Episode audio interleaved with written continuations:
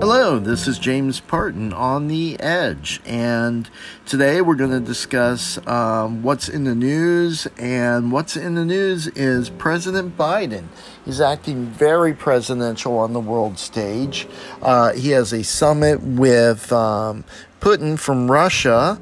Um, this summit is going to be addressing several concerns that the U.S. has. Um, one is uh, Russian aggression in the Ukraine. Uh, second, interference in elections, both ours and around the world. And thirdly, um, the concern that um, you know the Russian government is supporting hacking of uh, you know some of our um, you know, companies and our uh, utilities. And, um, you know, this hacking issue has been a major um, issue with security concerns. It's costing millions and millions, even billions of dollars in order to maintain security, not only from rogue hackers, but from, you know, rogue governments, whether it's Russia or whether it's China or North Korea or even Iraq or Iran. You know, uh, basically, uh, hacking's a very, you know, detrimental to, uh, both individuals as well as companies, organizations, and government as a whole.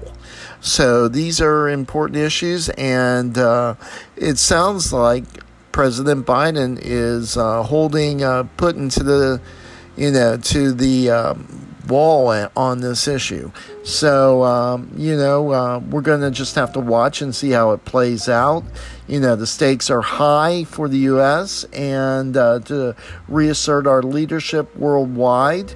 Um, also, uh, President Biden has been working with NATO partners to reestablish our presence uh, in that organization and determine our future mission.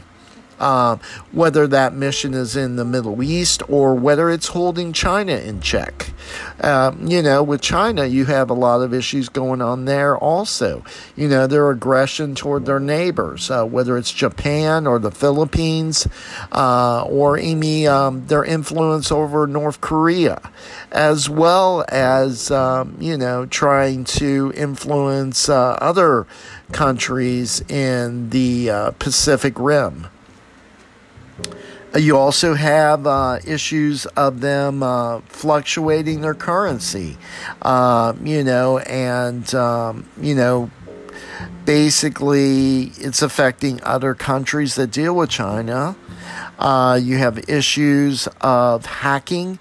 There's been numerous incidents where we um, are showing that the Chinese government or Chinese agencies of the government or corporations that are influenced by China have been hacking U.S. information and stealing, um, you know, um, company secrets, uh, looking at our security, at our utilities and our energy grid.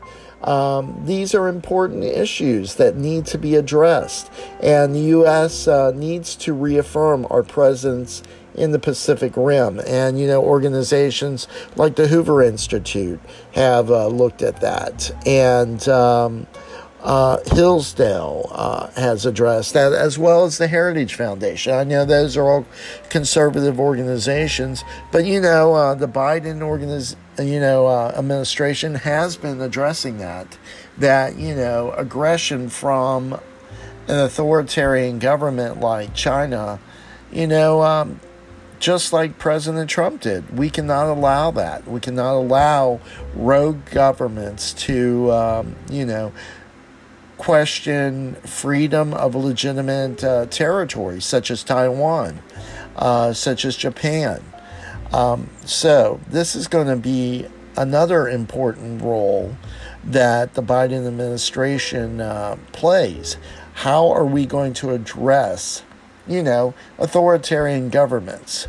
Such as China and Russia, and they need to play by the rules, as well as in the Middle East, where you have, you know, Islamic terrorists like Hamas and uh, Iran. Um, you know, uh, influencing that area and making it unstable. You know, the U.S. has over the years been a stabilizing force in the world, and we need to continue to be that stabilizing force uh, because there's no one else who can assume that role. Um, so, those are two of the issues that I think Biden has to address during his administration. In other news, um, you have Israel. Israel has a new prime minister. Uh, I believe the guy was the former uh, defense secretary in uh, Israel. I think his name is Bennett. And uh, he used to be a former, um, you know, ally of Netanyahu. But, you know, he's shown that he is willing to uh, take that conservative stand against Islamic terrorism. And uh, recently, uh, he did a campaign since he's took over against Hamas in occupied territories along the Gaza Strip. So, um, you know, that's going to be uh, critical. What is the security state of Israel going forward under this new prime minister? And it sounds like so far everything is being done well. Uh, but you know he does have a shaky coalition of um, you know uh, liberals and conservatives and centrists, as well as Arab uh, party organizations. So that will be important uh, on the world stage. So these are a couple issues that came up this week. And uh, as well as you have the infrastructure bill for um, the president, uh, which is going to be crucial to our domestic policy. So, this is James Parton on the edge. I hope you're having a great week. Just wanted to highlight some of these things going on and I will talk to you soon. Peace out. Have a great week and a weekend, and we'll talk soon.